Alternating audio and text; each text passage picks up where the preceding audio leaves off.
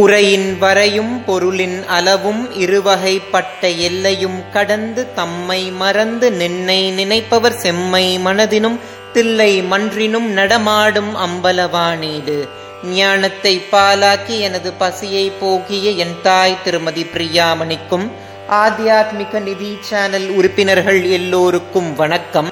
இதற்கு முந்தைய பதிவுல பஞ்சம வேதத்தை பத்தி பார்த்திருந்தோம். அதை பார்க்காதவர்களுக்காக முந்தைய வீடியோடைய லிங்கை டிஸ்கிரிப்ஷன் பாக்ஸ்ல கொடுக்குறேன். இப்ப மேல கார்ட்ஸ்லயும் டிஸ்பிளே ஆகும். அதை பார்த்துட்டு இந்த வீடியோக்குள்ள வாங்க.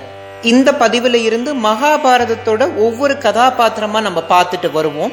அரசர் மகாபிஷக் தன்னுடைய வாழ்க்கையில தர்ம நெறியை பின்பற்றி அரசாட்சி புரிந்தார்.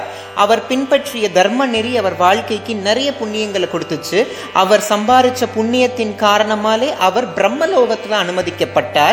பிரம்மலோகத்துக்கும் ஸ்வர்கலோகத்துக்கும் அவ்வளோ எளிதா யாராலையும் போயிட முடியாது. அப்போ இதிலிருந்தே நீங்க தெரிஞ்சுக்கலாம் அரசர் மகாபிஷக் எந்த அளவுக்கு புண்ணியம் செய்திருப்பார் அப்படின்னு. ஒருமுறை பிரம்மலோகத்துல பிரம்மதேவரும் பிற தேவர்களும் அரசர் மகாபிஷக்கும் கூடியிருந்தாங்க. அப்போ தேவி கங்காவும் அந்த பிரம்மலோகத்துக்கு வந்தாங்க. தேவி கங்கா வரும்போது காத்து பலமா வீசிச்சு. வீசின காத்து கங்கா தேவியுடைய ஆடைகளை கலைய செஞ்சுச்சு. மரியாதை கருதி பிற தேவர்கள் கண்ணை மூடி தலையை குனிஞ்சுக்கிட்டாங்க. ஆனா அரசர் மகாபிஷக் மட்டும் தேவி கங்கையுடைய அழக பார்த்து மயங்கிட்டார். இதை உணர்ந்த கங்கா தேவியும் மகாபிஷக்க பார்த்து ஒண்ணுமே சொல்லல. இதையெல்லாம் பார்த்த பிரம்மதேவருக்கு கோபம் வந்துருச்சு. சினம் கொண்ட கமலாலயன் ரெண்டு பேருக்குமே சாபம் கொடுத்துட்றார் அவர் என்ன சாபம் கொடுக்கிறார்னா நீங்க ரெண்டு பேரும் மனிதனா பிறப்பெடுத்து நீங்க செய்த தவற போக்கிக்கோங்க அப்படின்னு சொல்லி சாபம் கொடுத்துட்றார் மனமுடைந்த கங்காதேவி பிரம்மலோகத்தை விட்டு வெளியில வராங்க. அவங்க வெளியில வரும்போது என்ன நடந்துச்சுன்னா என்ன நடந்துச்சுன்றத அடுத்த பதிவுல பார்ப்போம்.